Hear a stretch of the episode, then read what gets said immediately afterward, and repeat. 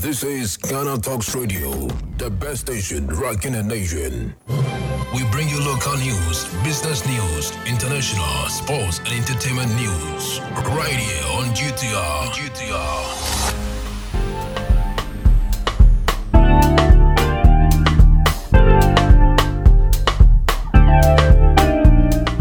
Good evening and welcome to the evening news on Ghana Talks Radio. Coming up this evening, Ghana to start producing anti-snake serum. Relocate students affected by Akosombo Dam spillage to save educational facilities, says NUTS. UTV invasion option of fine imposed on tags not deterrent enough, says GJA president. And in other stories, I am saddened by the pains I see in the eyes of our mothers, Bawumia, after visiting flood victims. This business, sports, and showbiz is coming in this evening's bulletin. The news will be read by Awentemi Akansukum. Now, the details. Ghana is set to produce anti-snake venom to save the lives of people bitten by snake, which sometimes leads to death due to the unavailability of the life-saving serum.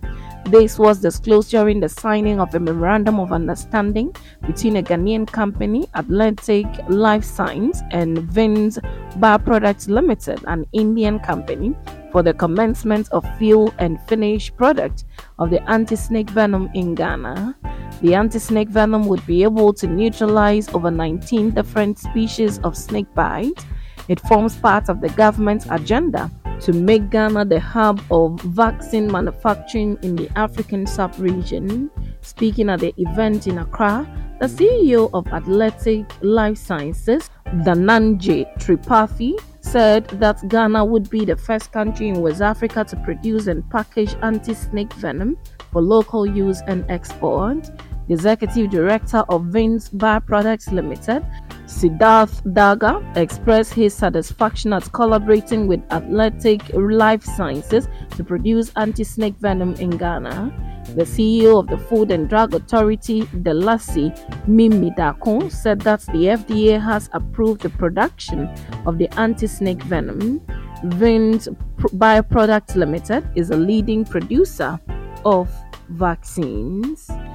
Now, the Ghana National Union of Technical Students NUTS has urged the Ministry of Education to relocate students affected by the spillage of the Akosombo Dam to other safe educational facilities.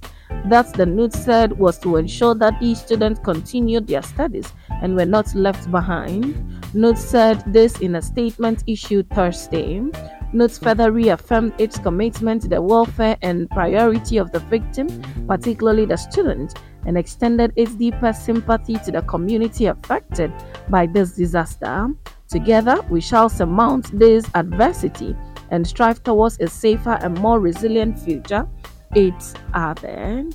Now, still in a related development, the Vice President Dr. Mahmoud Bawumia has expressed profound sympathy for the victims of the Akosombo Dam spillage, which has displaced numerous households and disrupted livelihoods in the Volta region, as well as parts of the West Eastern and Greater Accra regions.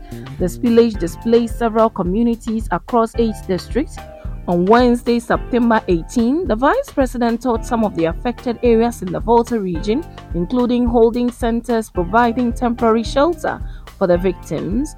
Addressing chiefs, community members, and some of those uh, evacuated, Dr. Bawumia couldn't help but express his deep sadness at the situation. Despite the grim situation, Dr. Bawumia urged the victims to find solace in the Holy Book and to thank God for the gift of life the National Disaster Management Organization NADMO and other government agencies through the interministerial committee set up by government have swiftly responded to the disaster by evacuating affected people to about 20 holding centers and providing emergency relief items. Dr. Bawumia assured that the government is not only committed to providing temporary solutions, but is also dedicated to offering relief to restore the livelihoods of those affected. Now, moving to other stories, the Ghana Journalists Association GJA has uh, said that the fines imposed on the new patriotic party thugs who invaded UTV studios two weeks ago are not enough to deter others from committing the same crime. Speaking at a press conference Wednesday, the president of GJA, Albert Dwumfour, said they believe the thugs were handed the 2,400 cedis fine because the police did not impose much stricter charges on the culprits. He stated that the charges of the conspiracy to commit crime and rioting are inadequate, soft handed, and minimalistic. The Mr. Dwumfour listed charges the GJA believes should have been investigated and imposed, including unlawful entry, routing with weapons, assault and battery, causing harm, unlawful assembly, offensive conduct conducive to breach of peace, forcible entry and threat of harm. This comes after two separate attacks on the media currently in an invasion of UTV by new patriotic party tags and the assault of a CTFM reporter by some tags of the opposition National Democratic Congress. The tags who attacked UTV were charged with conspiracy to commit crime and rioting. They pleaded guilty to the charges and Achimota Magistrate Court Monday convicted and fined them 200 penalty units each, which translates to 2,400 Ghana cedis. Now, moving straight to some business this evening, the government, with the help of the World Bank, has completed work on the rationalization of some social intervention programs like the Free Senior High School Initiative. Some of the initiatives have come under scrutiny by the country's development partners following concerns of rising expenditure. The move is also aimed at urging the government to reduce the country's growing debt stock to free some fiscal space. This rationalization could see some of the programs reviewed in relation to funding.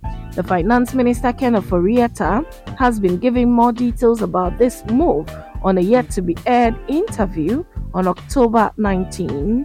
Mr. Ofori-Atta explained that it is critical to review the program to enable the World Bank release about $500 million under the IMF program for Ghana by December 2023.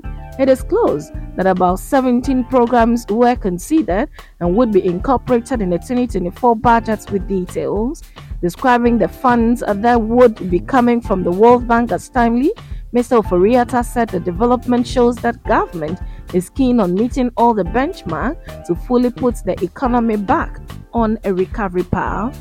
He's hopeful that the funding would strengthen the recapitalization of banks, particularly local banks hit hard by the domestic debt exchange program. Now, moving to some sports, Karim Benzema is considering legal action after flagrantly denying allegations linked to him to a, a terrorist organization, reports in France have claimed. The ex Real Madrid forward, who penned an 86 million euro per year move to Saudi Arabian giant Al Ittihad this summer, was accused by France's interior minister of having notorious links to ter- terrorist organization, the Muslim Brothers week. The allegations were made after Benzema took uh, to social media to express his anger about the ongoing conflict between Palestine and Israel. Benzema, a devout Muslim of Algerian descent, said he was uh, praying for Palestinians who were suffering from Israel's unjust bombing. All our prayers for the inhabitants of Gaza, once again victims of these unjust bombings that spare neither women nor children, he wrote on his Twitter account. The former French international was then called out by his country's politicians Tuesday night as Interior Minister claimed on uh, the media that Mr. Benzema has notorious links with the Muslim Brotherhood. The Muslim Brotherhood was officially classified um, a terrorist organization in 2021 after Austria banned the group under the new anti terrorism law adopted by its parliament in July of that year.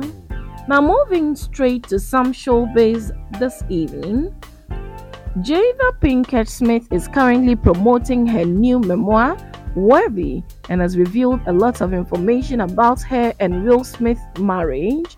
And, and apparently, his kiss wish Will had a little more privacy. According to a source who spoke to the media, Willow Smith and Jaden Smith, feel bad for their dad with all the recent headlines about their parents. They, along with Will's son Trey Smith, also know he has been going through a lot lately and this isn't helping and wish some of their family's private matters remain private.